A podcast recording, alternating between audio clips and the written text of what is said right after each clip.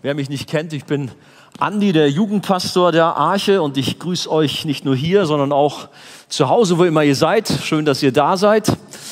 Und wir machen weiter in unserer neuen Predigtreihe, Predigtserie, die basiert auf euren Fragen. Ich weiß noch, wie wir als Jugendteam so einen Batzen, sowas glaube ich, an Zetteln hatten und das versucht haben auszuwerten. Also wo die meisten äh, Hinweise drauf kamen, das war die Furcht Gottes. Das Thema hatten wir schon. Aber unter anderem haben wir dann auch ein weiteres spannendes Thema, was uns heute beschäftigt. Warum lässt Gott Leid zu?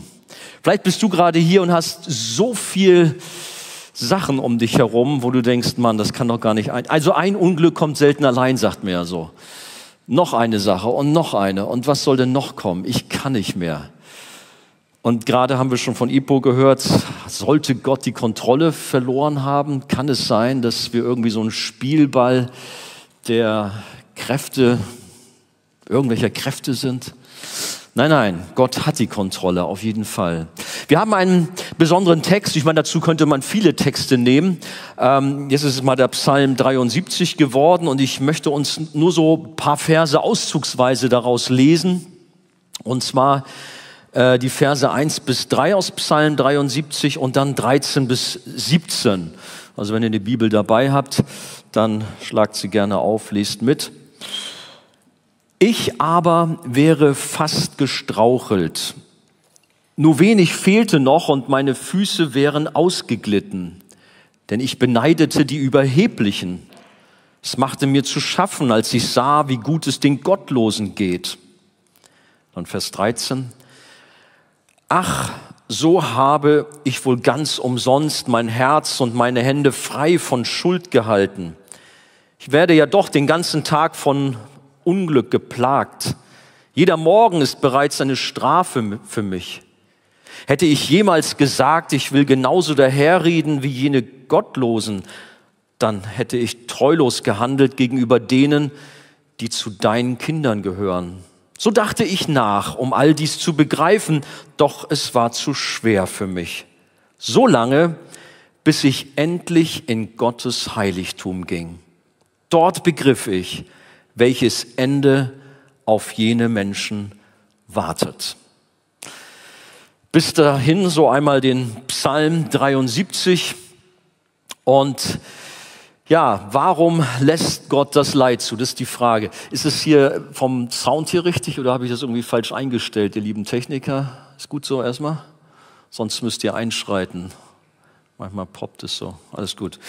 Wir haben um uns herum so viel Chaos, gerade eben Terroranschlag in Wien und Nizza, das hat uns ziemlich zum Nachdenken gebracht, dass sowas geschehen kann in einer Kirche, eine Frau, die betet, jetzt machen wir doch mal einen kleinen Break. Yes. Ja, besser? Ja, doch, das klingt gleich besser. Mann, Simon, danke, wenn wir dich nicht hätten. Sehr gut. Das ist doch gut. Also Terroranschläge, die uns gerade aufgewühlt haben, immer wieder auch Katastrophen, Unglücksfälle, Schicksalsschlägen, alles Mögliche, was vielleicht auch zum Teil bei uns in unserem Umfeld ist, was uns herausfordert. Und dann, das kennen wir bestimmt auch, immer wieder die Frage aller Fragen oder besser eigentlich eine Anklage, wo war Gott? So fast so eine Headline in der großen Tageszeitung, wo war Gott, als das und das geschah? Wo war er? Und ich möchte uns auch gleich dazu die Antwort geben, denn sie lautet schlicht und einfach, Gott war da. Überrascht? Nee, er war da. Er ist jederzeit immer und überall da. Ja, Moment, aber dann kommt dann gleich die nächste Frage wieder. Aber wenn er dann da war, warum hat er das denn zugelassen? Warum hat er nicht eingegriffen? Warum hilft er nicht? Wenn er doch ein Gott der Liebe ist, dann kann er doch nicht zulassen, dass solche schrecklichen Dinge in unserer Zeit geschehen. Und vielleicht bist du genauso jetzt auch gerade hier oder da irgendwo da draußen und hast genau diese Fragen.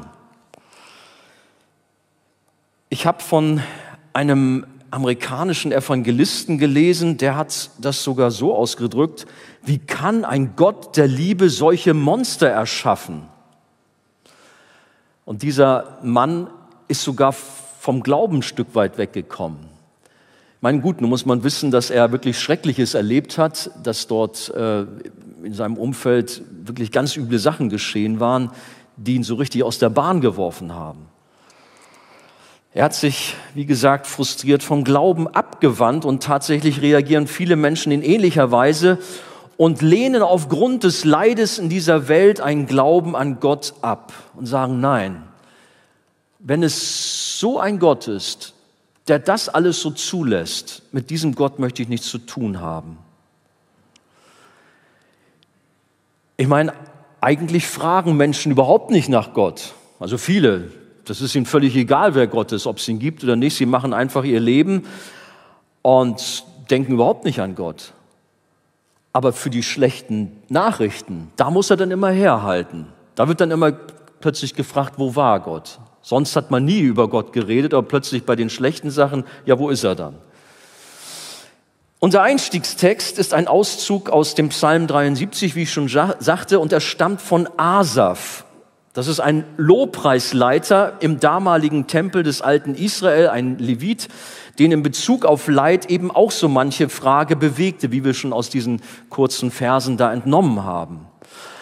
Ausgerechnet von ihm, der doch für das Lob Gottes mit Gesang und Musik im Tempel zuständig ist, er sollte doch Gott feiern und anbeten und fröhlich sein, den umtreiben jetzt solche Gedanken und ja, schlagen ihn regelrecht aufs Gemüt. Und er ging sogar so weit und hinterfragte sein Leben für Gott, weil er sah, wie es den, Un den Gottlosen, den Ungläubigen gut ging und ihm ging es immer schlechter. Jeden Morgen, wenn er aufwachte, wir haben es ja gehört, gelesen, oder müsst den ganzen Psalm 73 mal in Ruhe auf euch wirken lassen, er hatte mit Schwierigkeiten zu tun. Warum lässt Gott Leid zu? Es hat mal jemand gesagt, diese Frage ist ja eigentlich eine Anklage. Vielleicht sollte man besser nach dem Warum fragen. Also warum, äh, nicht nach dem Warum, sondern wozu. Warum bewirkt nämlich nicht selten Schwermut, Depression und hat Resignation zur Folge. Und wenn man ein Wozu als Frage nimmt, dann behält man dabei Gott im Blick. Okay? Wir können also unsere Predigt überschreiben, warum und wozu lässt Gott Leid zu? Gerne wollen wir uns diesen beiden Fragen stellen. Ich möchte in der Folge auf einige Punkte eingehen. Das ist natürlich ein sehr umfassendes Thema, da kann man eine ganze Menge rausholen, aber ich versuche mal den einen oder anderen Punkt eben einfach aufzugreifen. Das erste zum Beispiel, Leid ist die Folge des Sündenfalls. Und es kam auch gerade schon in einem Lied zum Ausdruck. Bei der Schöpfung hatte Gott aber doch alles so gut geschaffen. Es war sehr gut, hat er immer gesagt. Wie kann da etwas Böses plötzlich Platz haben? Aber wir kennen die Geschichte, gleich zu Anfang der Bibel wird uns berichtet, der Beginn des Bösen kam mit einer furchtbaren Tragödie des Sündenfalls des Menschen in diese Welt und es war ein regelrechter Super-GAU, ein Worst Case. Mit großer Macht brach die Sünde über das Paradies herein, wo doch alles so voller Harmonie und Glück und alles so schön war zwischen Mensch und Gott im Übrigen auch, aber auch untereinander zwischen Adam und Eva und zwischen Mensch und Tier. Es war perfekt.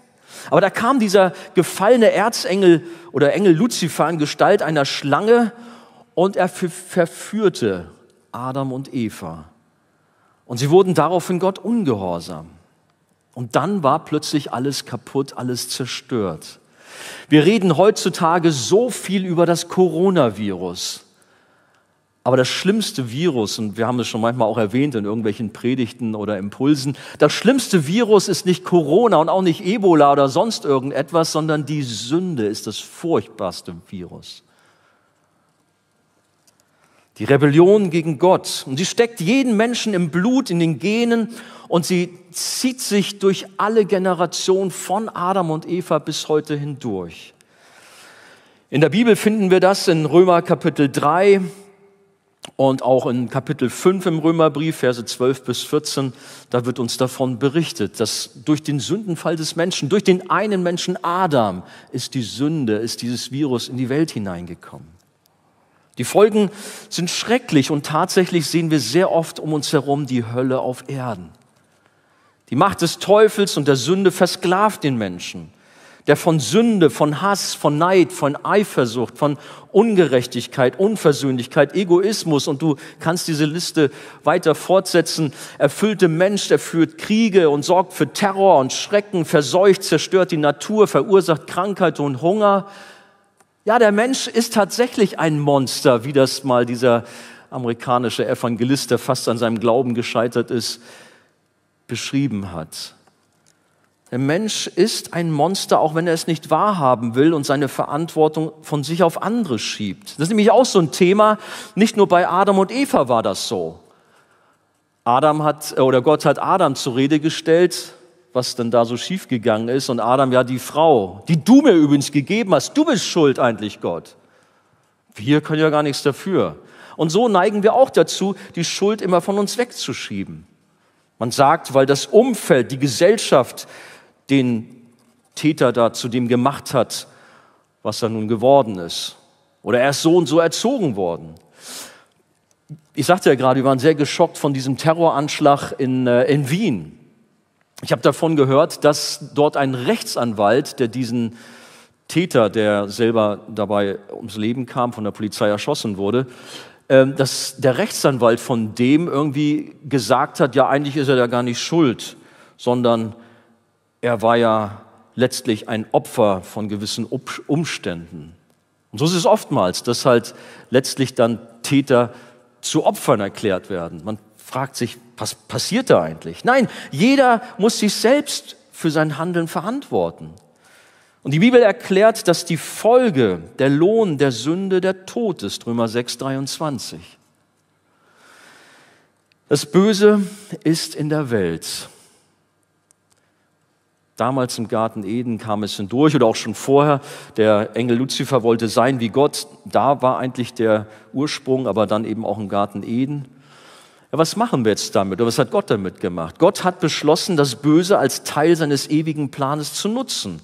Gott will anhand des Bösen und des Leides als Gegensatz seine Liebe und Gnade zu Menschen demonstrieren. Das sind ja so Fragen. Warum das Böse in der Welt? Licht wird erst wahrgenommen, wenn es Finsternis gibt. So lautet eine Erklärung von Jonathan Edwards, der bekannte amerikanische Philosoph und Erweckungsprediger aus dem 18. Jahrhundert. Das war seine Antwort auf die Frage, warum das Böse in der Welt ist. Könnte man viel drüber sagen, die Zeit reicht nicht aus. Kommen wir zum zweiten. Leid ist ein Zeichen des Gerichtes Gottes. Auch Jesus wurde mit der Thematik Leid konfrontiert. Wir lesen in äh, Lukas Kapitel 13, Verse 1 bis 5. Es waren aber zur selben Zeit etliche eingetroffen, die ihm von den Galiläern berichteten, deren Blut Pilatus mit ihren Opfern vermischt hatte. Und Jesus antwortete und sprach zu ihnen, meint ihr, dass diese Galiläer größere Sünder gewesen sind als alle anderen Galiläer, weil sie so etwas erlitten haben? Nein, sage ich euch, sondern wenn ihr nicht Buße tut, werdet ihr alle auch so umkommen. Oder jene 18, auf die der Turm in Siloa fiel und sie erschlug, meint ihr, dass diese schuldiger gewesen sind als alle anderen Leute, die in Jerusalem wohnen? Nein, sage ich euch, sondern wenn ihr nicht Buße tut, so werdet ihr alle auch so umkommen. Hui. Hier werden von Jesus gleich zwei schreckliche Ereignisse benutzt, um Antwort auf Leid zu geben. Jesus warnt vor dem Gericht Gottes und führt drohend an, wenn ihr nicht Buße tut, also umkehrt von falschen Wegen, so werdet ihr auch so umkommen. Ja, alle Menschen sind gleichermaßen Sünder und haben deshalb das Gericht Gottes verdient, das sich bereits durch Katastrophen und Kriege in dieser Welt äußert. Das Gericht Gottes kommt nicht irgendwann am Ende der Tage, sondern es ist bereits tatsächlich unter uns. Natürlich ist es der liebe Gott, aber eben auch ein Gott der Gerechtigkeit und deshalb kann er eben nicht beide Augen zudrücken oder irgendwelche unangenehmen Dinge unter den Teppich kehren, sondern er muss handeln, er ist gefordert und er muss Sünde bestrafen. Menschen wollen ohne Gott leben und Gott lässt ihnen ihren Willen und überlässt sie sich selbst und ergibt sie dahin. Das spricht äh, die Bibel in Römer Kapitel 1 von. Und dieses Dahingeben, wenn Gott sagt, okay, wenn ihr mit mir nichts zu tun haben wollt, dann macht euer Ding. Und dann sagt die Bibel, dann häufen die Menschen sich selber immer mehr an Leid, an Not auf. Und letztlich nennt sie das Ganze, was dort passiert, das ist der Zorn Gottes, nämlich dass er sich zurückzieht. Damit übt Gott seit dem Sündenfall Gericht über jeden Menschen. Die Bibel sagt, wer an den Sohn glaubt, der hat ewiges Leben. Wer aber dem Sohn nicht glaubt, der wird das Leben nicht sehen, sondern der Zorn Gottes bleibt auf ihm. Johannes 3, 36. Der Mensch bekommt nur das, was er verdient. Paulus warnt in 2. Korinther 15, wir müssen alle offenbar werden vor dem Richterstuhl Christi, damit jeder seinen Lohn empfange für das, was er getan hat bei Lebzeiten, es sei gut oder böse.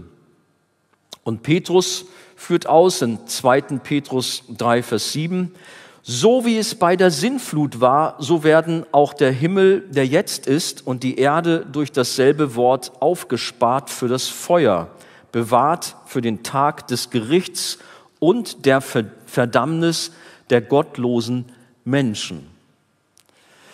Das sind vielleicht jetzt Schriftstellen, wo dem einen oder anderen so ein bisschen äh, unmulmig wird und vielleicht auch kalt dem Rücken runterläuft. Ja, aber der liebe Gott, der liebe Gott, aber das kann doch nicht sein, dass er auch sowas in seinem heiligen Buch drin stehen hat.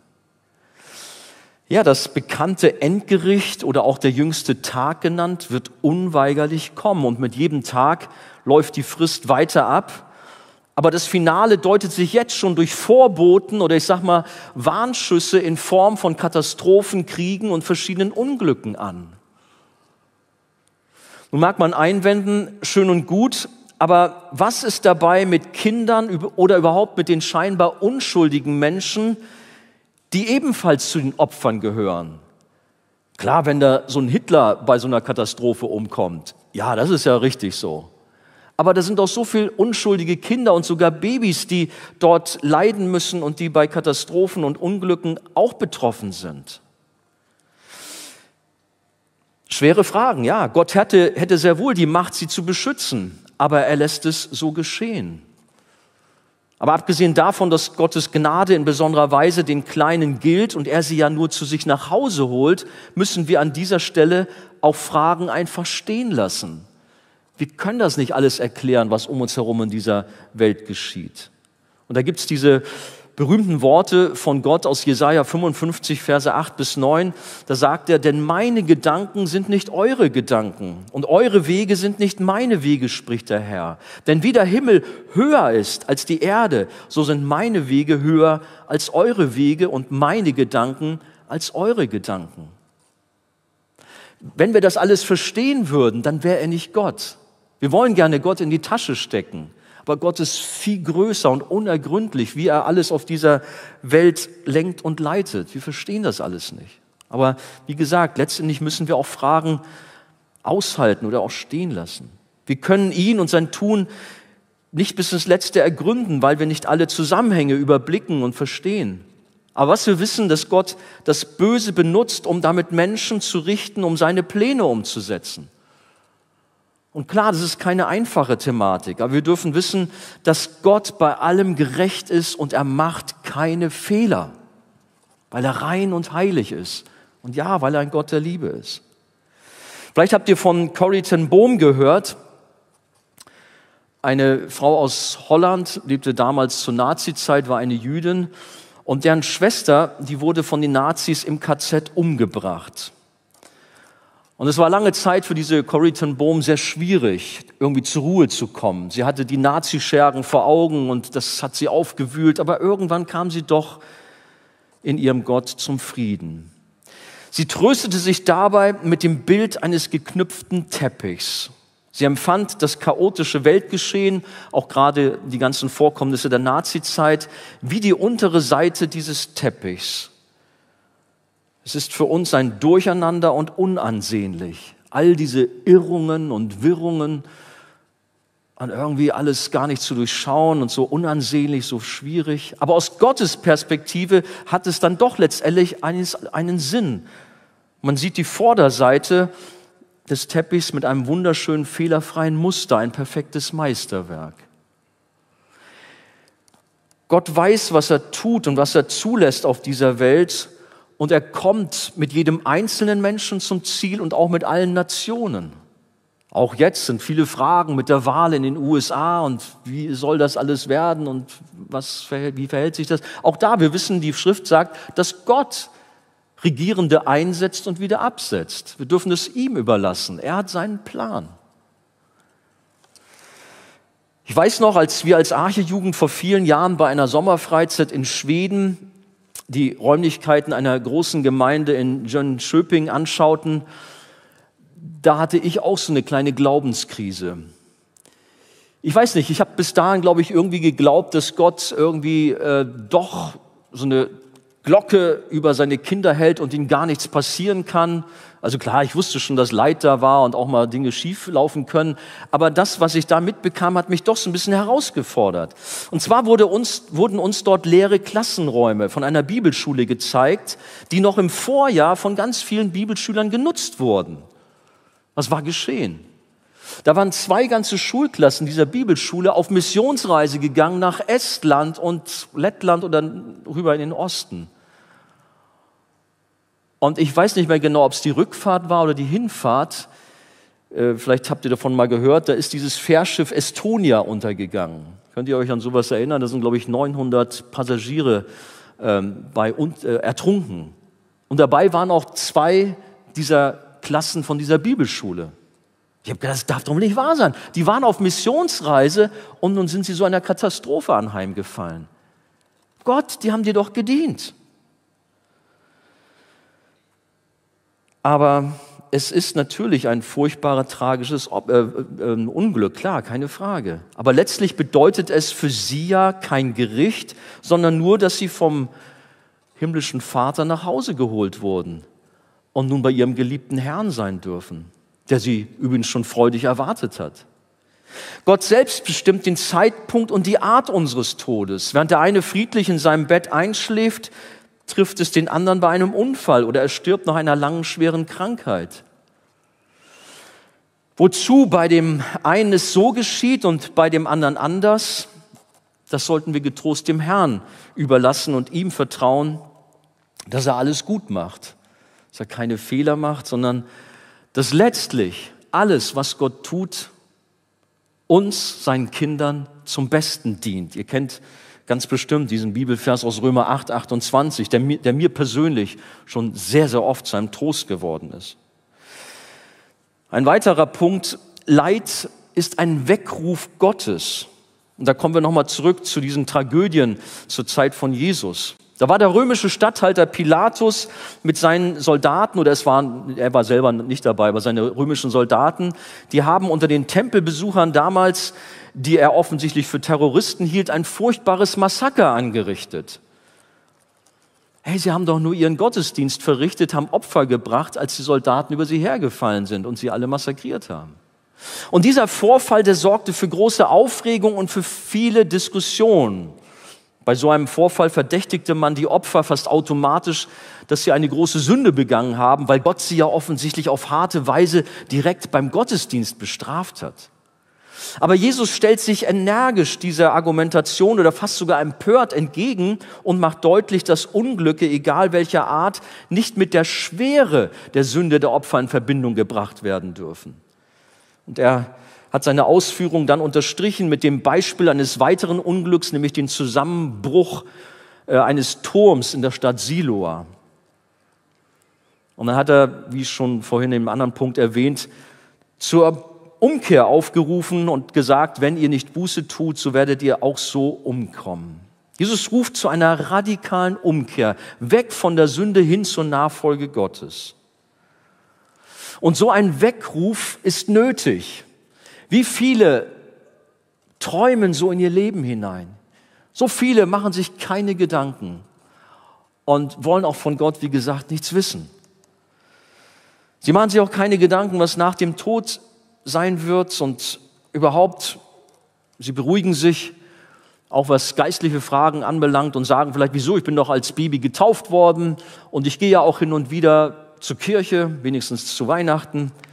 Und hin und wieder bete ich auch und gespendet habe ich auch schon mal was. Und im Übrigen bin ich schon jemand, der eigentlich ganz viel Gutes tut. Und so beruhigen sie sich. Wir haben vorhin schon von André gehört, nur weil ich in die Kirche bin, bin ich kein Christ. Genauso wenig, nur weil ich in der Garage bin, kein Auto bin.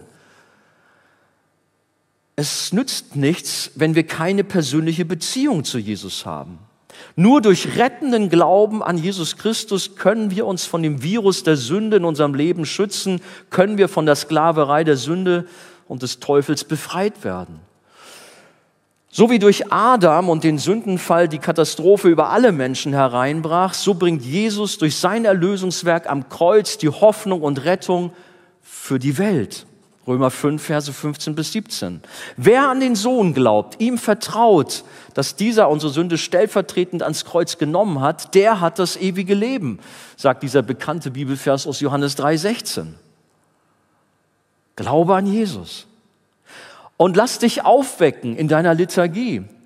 Lass dich aufwecken, gerade auf deinem Weg der Sünde, dass du wach wirst und merkst, Mensch, das Leben ist nicht nur Party. Und die Leute werden wach. Ich habe von jemandem gehört, der völlig aus der Bahn geworfen war, als ein guter Freund Selbstmord begangen hat. Ja, völlig hinüber. Und solche Dinge bringen Menschen zum Nachdenken, dass sie über ihr Leben nachdenken. Und vielleicht bist du auch gerade hier und hast auch irgendwie Schwierigkeiten zu durchleben. Aber bedenke, dass vielleicht gerade Gott durch diese Schwierigkeit zu dir redet und dich aufmerksam macht auf das Kreuz, an dem er sein Leben für dich gab. Dass er diese Schwierigkeiten zugelassen hat, damit du nicht ins Verderben läufst, sondern wach wirst. Die Anklage der Menschen lautet nach fast jedem Unglück, Gott, warum? In ihrer Verzweiflung würden manche am liebsten Gott mit all ihrem Kummer und Leid konfrontieren und ihn für das Chaos schuldig sprechen und dafür bestrafen. Aber wisst ihr was? Vor, vor über 2000 Jahren hat Gott genau das schon getan. Er wurde Mensch und hat alles durchlitten bis hin zum Tod am Kreuz. Er hat alle Sünde, alles Chaos, alles Kaputte auf sich genommen und ist an unserer Stelle für unsere Sünden bestraft worden. Jede Katastrophe, jedes Unglück ist ein Weckruf an die Menschen dieser Zeit, ihr Leben vor Gott zu überdenken. Schreibt der Mensch sollte nicht Gott anklagen, sondern ihm vielmehr danken, dass er selbst bisher bewahrt worden ist, dass er nicht in einem unbußfertigen Zustand vor seinem Richter treten muss dass Gott vor Katastrophen bewahrt hat. Zum Beispiel, wenn wir an diesen Tsunami an Weihnachten 2004 denken oder an 9-11. Das waren so Katastrophen, wo die Menschen schon versucht haben, Gott auf die Anklagebank zu setzen. Warum Gott?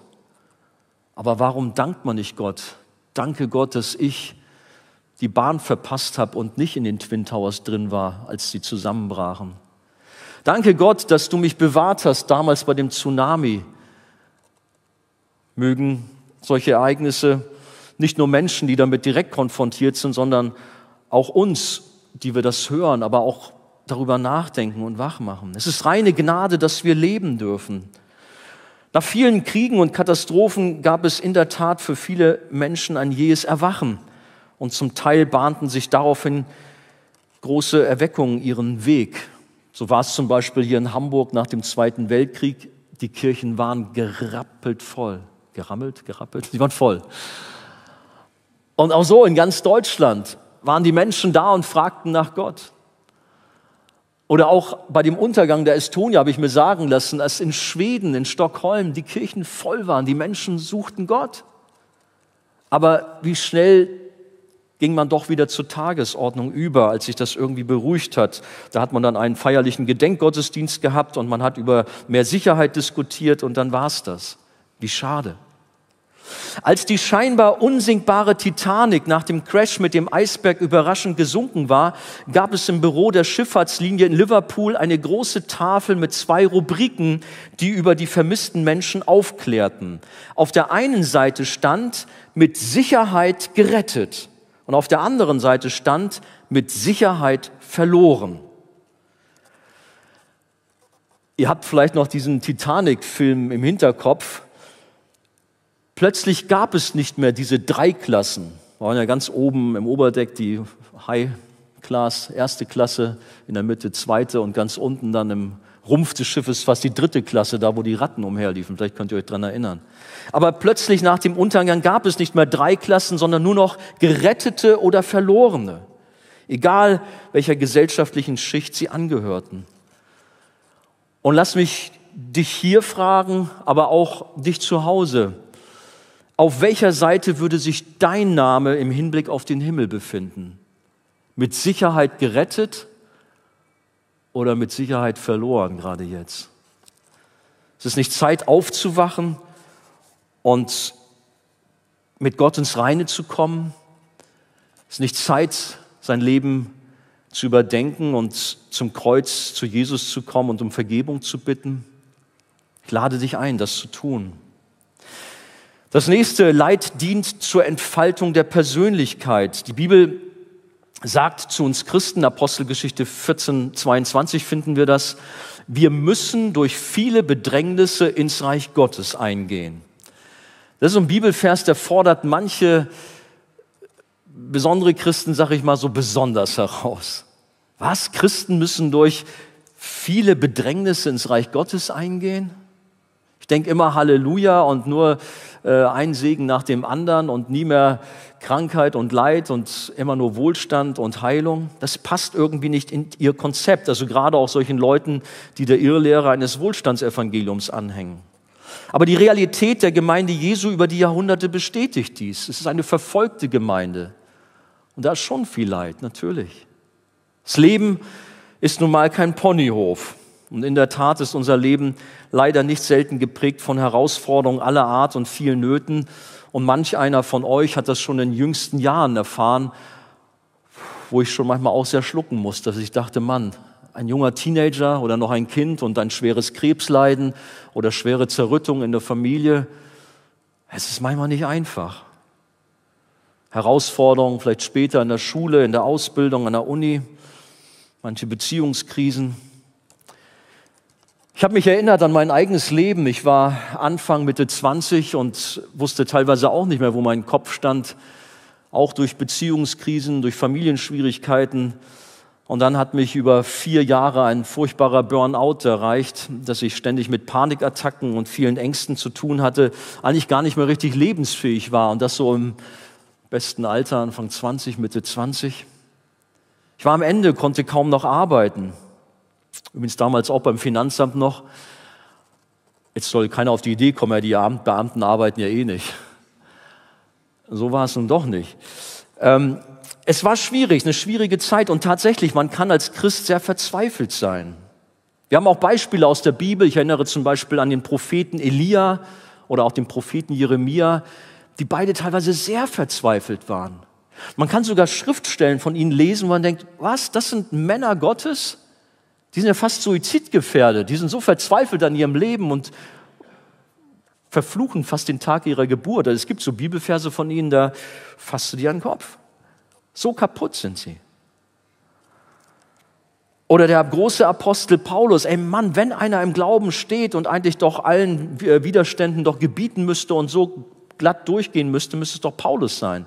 Aber er schreibt der Gemeinde in Korinth ganz offen und ehrlich, 2. Korinther 1, Verse 8 bis 9. Denn wir wollen euch Brüder nicht in, Unkenntnissen, in Unkenntnis lassen über unsere Bedrängnis, die uns in der Provinz Asia widerfahren ist, dass wir übermäßig schwer zu tragen hatten, über unser Vermögen hinaus. Und jetzt hört mal, so dass wir selbst am Leben verzweifelten. Ja, wir hatten in uns selbst schon das Todesurteil. Die haben also mit dem Leben abgeschlossen. Wird nicht ganz deutlich, was das im Einzelnen war. Manche Theologen spekulieren da, aber auf jeden Fall eine sehr herausfordernde Situation. Und dann kommt natürlich die Frage, wozu lässt Gott überhaupt auch schwere Nöte bei seinen Kindern zu? Was sind die Absichten Gottes? Gerade Reformationstag gefeiert. Der Martin Luther hat gesagt, meine Versuchungen waren die reife Prüfung meines Lebens. Er hat sie als gut empfunden und war dankbar für schwere Zeiten. Bei ihm gab es übrigens kein Corona, sondern die Pest. Vielleicht habt ihr davon auch gehört. Ist auch interessant, das mal lesen, wie er damit umgegangen ist. Aber er hat sich immer wieder den verschiedenen Herausforderungen gestellt und hat sie gesehen als etwas, die sein Leben bereichern und ihn in der Persönlichkeit formen. Um in unserem Leben, in unserer Persönlichkeit zu wachsen, brauchen wir Prüfung, Anfechtung, Versuchung, Angriffe, Kämpfe, um uns darin zu beweisen und richtig zu handeln und damit Christus ähnlicher zu werden. Ich bin zwar kein Botaniker, aber ich habe gelesen, dass Bäume, um richtig stark und stabil zu werden, auch richtig Wind brauchen, damit sie so ein bisschen herausgefordert sind und sich ihre Wurzeln tief in das Erdreich hineingraben. Ja, wir brauchen auch manchmal Gegenwind. Wir brauchen auch schlechtes Wetter. Oder wir haben das Beispiel, so wie Gold im Feuerofen geläutert wird, damit es seine Reinheit bekommt und die Schlacke abfällt oder wie ein Rohdiamant geschliffen wird, um damit seine wahre Schönheit und Glanz zu entfalten. Oder noch ein Beispiel, wie ein Tongefäß im Ofen gebrannt wird, um dadurch überhaupt erst haltbar und brauchbar zu werden. Und so werden auch wir als Kinder Gottes in unserem Glaubensleben erprobt. Petrus schreibt nämlich, 1. Petrus Kapitel 1, Verse 6 und 7, dann werdet ihr euch freuen, die ihr jetzt eine kleine Zeit, wenn es sein soll, traurig seid in mancherlei Anfechtung, damit euer Glaube als echt und viel kostbarer befunden werde als das vergängliche Gold, das durch Feuer geläutert wird, zu Lob, Preis und Ehre, wenn offenbart wird Jesus Christus.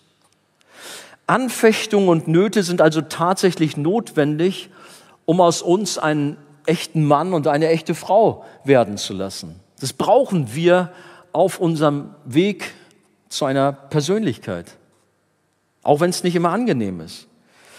Alle großen Persönlichkeiten aus der Bibel und auch aus der Kirchengeschichte machen deutlich, dass der Weg bisweilen sehr steinig ist und dass Schwierigkeiten genauso zum Leben gehören wie Glück und Freude. Dieser Gedanke, erprobt im Feuer, bringt es schon mit sich. Es geht etwas an die Substanz. Und ich kann mich daran erinnern an einen Fall hier aus unserer Jugendgruppe. Teenager, schweres Krebsleiden. Es ist, es ist hart. Das ist ein Feuerofen. Ich weiß, wie ich da im Krankenhaus war beim Besuch. Was sagt man? Es ist nicht einfach. Aber wisst ihr, ich brauchte gar nicht so viel sagen. Ich war beeindruckt, wie diese junge Frau, ein Mädchen war es, wie sie von der Liebe Gottes erfüllt war und Jesus groß gemacht hat. Und sie wusste, er hat die Kontrolle, er macht keine Fehler. Sie ist bei Jesus. Gott ist immer da und er trägt seine Kinder durch die Zeit des Leidens hindurch. Alles dient nur dem einen Ziel und den Zweck, nämlich Gott näher zu kommen, ihm ähnlicher zu werden. Die schwierigen Zeiten des Lebens, die wollen uns nicht gefallen, aber wir werden zu einem kostbaren Tongefäß geformt und gebrannt. Gott ist an der Arbeit, auch gerade bei dir, der du gerade empfindest, es ist irgendwie alles so schwierig und viele Herausforderungen. Hab Geduld. Gott macht etwas Gutes aus den Attacken des Bösen in deinem Leben und lässt dich dadurch nur noch näher zu Jesus kommen und lässt dich im Glauben wachsen. Deshalb lasst uns nicht nörgeln oder mit unserem Schicksal hadern, in Selbstmitleid verfallen oder gar verbittern, sondern die guten Absichten Gottes in allen Lebensphasen sehen. Paulus sagt in 2. Korinther 6,4, sondern in allem erweisen wir uns als Diener Gottes, in großer Geduld, in Trübsalen, in Nöten, in Ängsten, in Schlägen, in Verfolgung und dann kommen noch weitere Aufzählungen. Gott lässt uns als seine Kinder zu einem Werkzeug nach seinem Herzen heranreifen, zur Ehre Gottes und zum Vorbild und Segen für andere.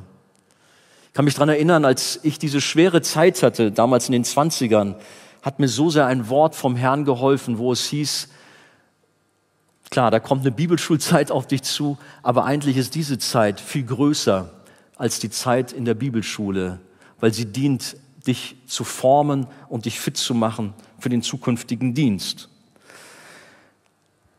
Leid lässt uns im Glauben wachsen. Ein nächster Punkt, und wir sind auch gleich durch. In unserem Leid sollen wir uns dem Schöpfer ergeben, in seine Arme fallen lassen, ihm vertrauen und ihm dienen. Die Bibel sagt, daher sollten auch die, welche nach dem Willen Gottes leiden, ihre Seelen ihm als den treuen Schöpfer übergeben und dabei Gutes tun. 1. Petrus 4,19. Paulus hat in seiner großen Notsituation erkannt, wozu es dient, und er schrieb, wir hatten das gerade schon, ja, wir hatten in uns selbst schon das Todesurteil, aber jetzt hört, damit wir nicht auf uns selbst vertrauten, sondern auf Gott, der die Toten auferweckt. 2. Korinther 1,9. Manchmal scheint es tatsächlich so, ähm, wenn man in ganz schwierigen Herausforderungen ist, als würde das über, über unsere menschliche Kraft und Fähigkeit drüber weggehen. Aber auch dann gilt 1. Korinther 10, Vers 13. Ich hatte das von, von dieser Provinz Asien gelesen, von Paulus, aber auch da galt dieses Wort. Paulus selber hat es ja geschrieben. Gott aber ist treu. Er wird nicht zulassen, dass ihr über euer Vermögen versucht werdet, sondern er wird zugleich mit der Versuchung auch den Ausgang schaffen, so dass ihr sie ertragen könnt.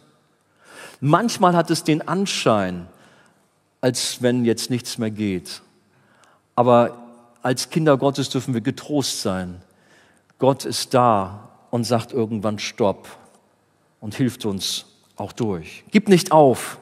Werfe dein Vertrauen nicht weg, was eine große Belohnung beinhaltet, steht in Hebräer 10, Verse 35 bis 36.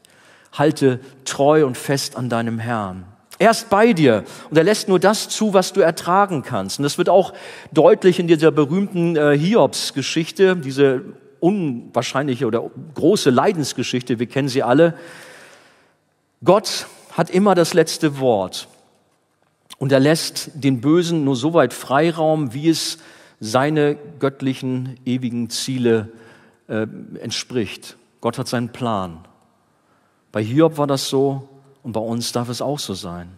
Der Hiob ging letztlich gestärkt und sehr gesegnet aus dieser schwierigen Zeit hervor, so berichtet uns das Buch Hiob. Er vertraute uneingeschränkt seinem Herrn und nahm die guten wie auch nicht so guten Dinge aus der Hand Gottes. Und so verfolgt auch Gott in unserem Leben einen besonderen Plan, ein wunderbares Ziel, letztendlich einmal bei Gott in der Herrlichkeit zu sein. Manchmal, wenn nichts mehr geht und die Kräfte schwinden, dann neigt man vielleicht dazu, alles in Frage zu stellen, zu resignieren, sogar mit Gott zu hadern. Und wie schnell benehmen wir uns dann wie Israel in der Wüste, die Gott angeklagt haben, die zurück nach Ägypten wollten. Ihr kennt diese Geschichten. Mürrisch waren, missmutig, weil die Dinge nicht so gelaufen sind, wie sie sich das vorstellten. Wir sind manchmal auch so, neigen dazu, vielleicht nicht so direkt und offen das Gott zu sagen, aber sind doch in unserem Verhalten irgendwo so drauf, dass wir das Gott zeigen wollen. Wir verstehen das alles nicht, wir wollen das auch nicht. Bisschen missmutig, mürrisch. Ich warne vor einer rebellischen Haltung. Das heißt, die Bibel tut es in Jesaja 29, 16. Wie kehrt ihr alles um, als ob der Ton dem Töpfer gleich wäre, dass das Werk spräche von seinem Meister, er hat mich nicht gemacht und ein Bildwerk spräche von seinem Bildner, er versteht nichts. Weh dem, der mit seinem Schöpfer hadert, eine Scherbe oder irdenen Scherben, spricht denn der Ton zu seinem Töpfer, was machst du und sein Werk, du hast keine Hände? So spricht der Herr, der Heilige Israels und sein Schöpfer, wollt ihr mich zur Rede stellen wegen meiner Söhne? Und wollt ihr mir Befehl geben wegen des Werkes meiner Hände? Ich habe die Erde gemacht und den Menschen auf ihr geschaffen. Ich bin's, dessen Hände den Himmel ausgebreitet haben und der seinem ganzen Herr geboten hat. Das war jetzt, das eine war Jesaja 29, 16, das größere jetzt Jesaja 45, 9 bis 12. Ja, aber was heißt das? Äh, können wir jetzt, müssen wir das alles über uns ergehen lassen und sagen, okay, Gott, dann, ja. Ich meine, wir, wir haben schon in, der Bibel, in der Bibel auch einen Bereich, das nennt sich Klagelieder, schon mal davon gehört. Also wir dürfen sehr wohl auch Gott unser Leid auch bringen und auch unsere Klagen Gott bringen. Aber die Frage ist, wie ist unser Herz? Das ist ein großer Unterschied. Wir haben kein Recht, mit unserem Schöpfer zu hadern und ihn auf die Anklagebank zu sitzen. Wie gehst du mit deinen aktuellen Problemen und Schwierigkeiten um? Wir brauchen keine Angst zu haben, sondern sollen Gott und seine Absichten für unser Leben voll und ganz vertrauen. Er macht keine Fehler. Wir haben in früheren Jahren guten Kontakt zu Joni Erickson Tada gehabt, die für mich eines der größten Glaubensvorbilder ist in einem immensen Leid, weil seit 40 Jahren oder seit über 40 Jahren ist sie an einen Rollstuhl gebunden. und hat eben, was diese Thematik anbelangt, viel äh, Erfahrungen sammeln müssen. Sie hat ein Buch geschrieben, Sehnsucht nach Heilung.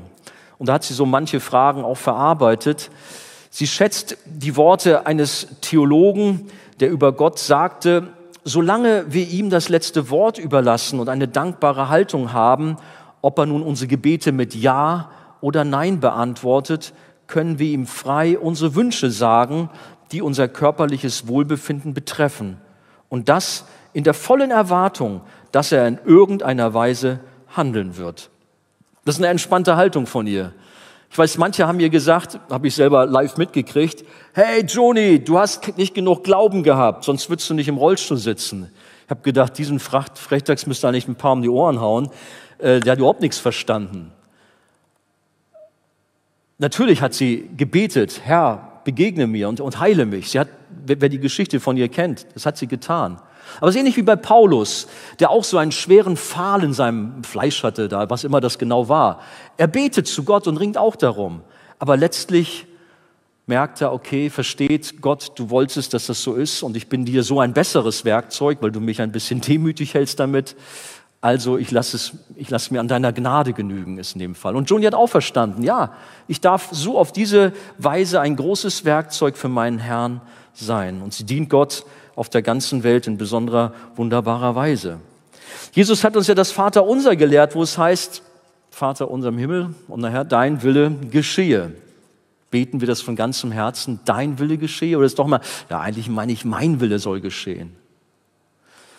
Gerade bei Leidenszeiten manchmal nicht einfach, aber da auch zu sagen, okay, Herr, ich gebe mich dir hin, ich lasse mich in deine Arme fallen, dein Wille geschehe. Bleibe deinem Gott treu und vertraue ihm und zweifel nicht. Die Bibel sagt, glücklich zu preisen ist der, der standhaft bleibt, wenn sein Glaube auf die Probe gestellt wird. Denn nachdem er sich bewährt hat, wird er als Siegeskranz das ewige Leben erhalten, wie der Herr es denen zugesagt hat, die ihn lieben. Jakobus 1,12. Das Lobpreisteam kann gerne schon nach vorne kommen. Ich komme zum Schluss mit der Ansage, dass alles Leid einmal ein Ende hat. Und darauf freuen wir uns schon.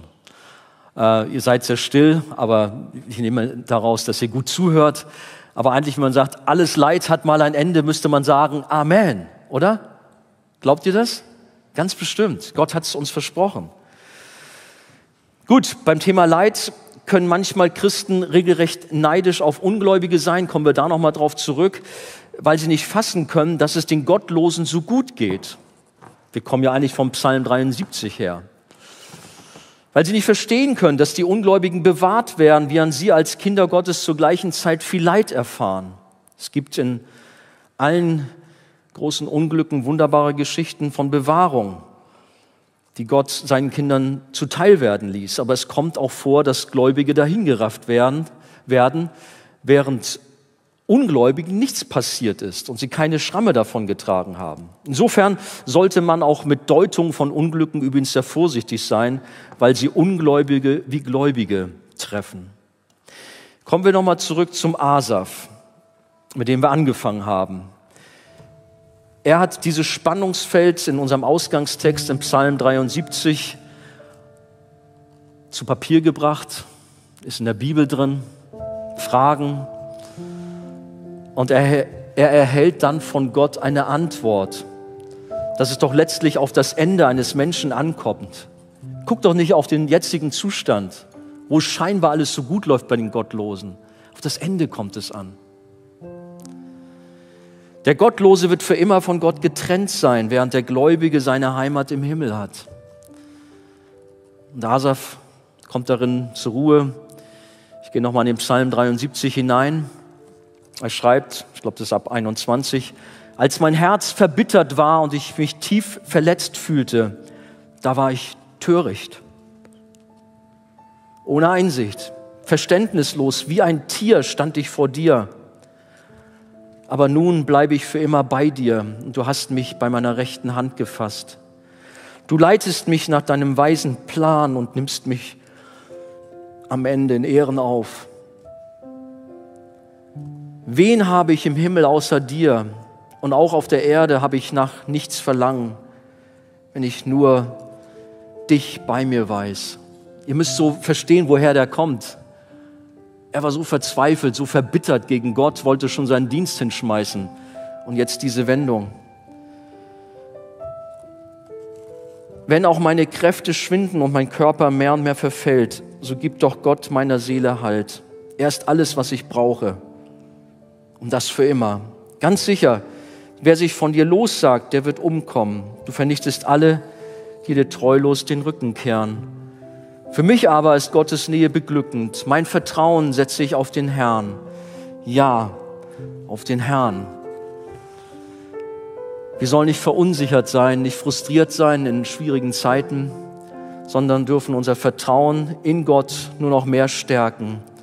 Leiden sind Glaubensprüfungen, die uns Gott näher bringen.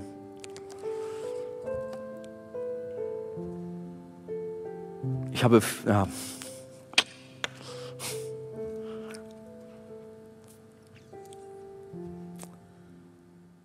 ja, gut ich muss nicht von mir erzählen. Ich habe viel Leid erfahren, aber ich brauche keine Beispiele von mir erzählen, weil deswegen kommen schon die Tränchen dann. Jakobus Kapitel 5, Vers 10, 11 sagt, meine Brüder, gilt übrigens auch für Schwestern, nehmt auch die Propheten, die im Namen des Herrn geredet haben, zum Vorbild des Leidens und der Geduld. Siehe, wir preisen die glückselig, welche standhaft ausharren.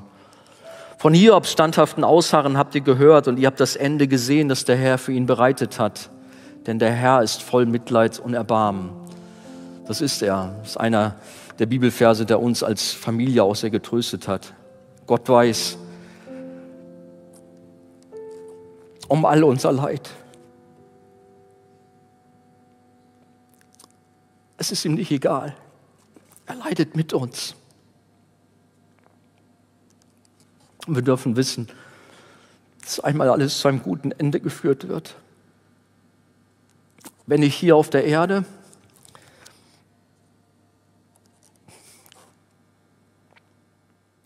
dann im Himmel. Lass mich noch die Bibelverse offen oder Verse lesen, Offenbarung 21 oder Vers 4 reicht eigentlich. Gott wird abwischen, ja, alle Tränen vor, von ihren Augen und der Tod wird nicht mehr sein. Noch Leid, noch Geschrei, noch Schmerzen werden mehr sein. Und das ist unsere Hoffnung. Amen. Jesus, ich danke dir von ganzem Herzen, dass du bei uns bist. Herr, wir erleben viel Leid und viele Sorgen sind da, viele Nöte, aber wir dürfen uns in dir geborgen wissen. Wir werfen uns auf dich, wir klammern uns an dich und wir vertrauen dir, dass du alles gut machst. Wir haben manche Dinge jetzt angesprochen zum Thema Leid. Ich bitte dich, dass du meine Geschwister hier tröstest, dass du ihnen neue Hoffnung gibst, dass du ihnen Frieden schenkst. Herr, ich danke dir von ganzem Herzen, dass du unser guter Hirte bist und dass du uns als deine Schafe versorgst und dass du uns gibst, was wir brauchen zur rechten Zeit.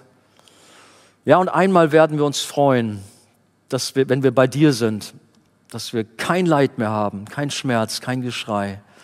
Und darauf freuen wir uns. Amen.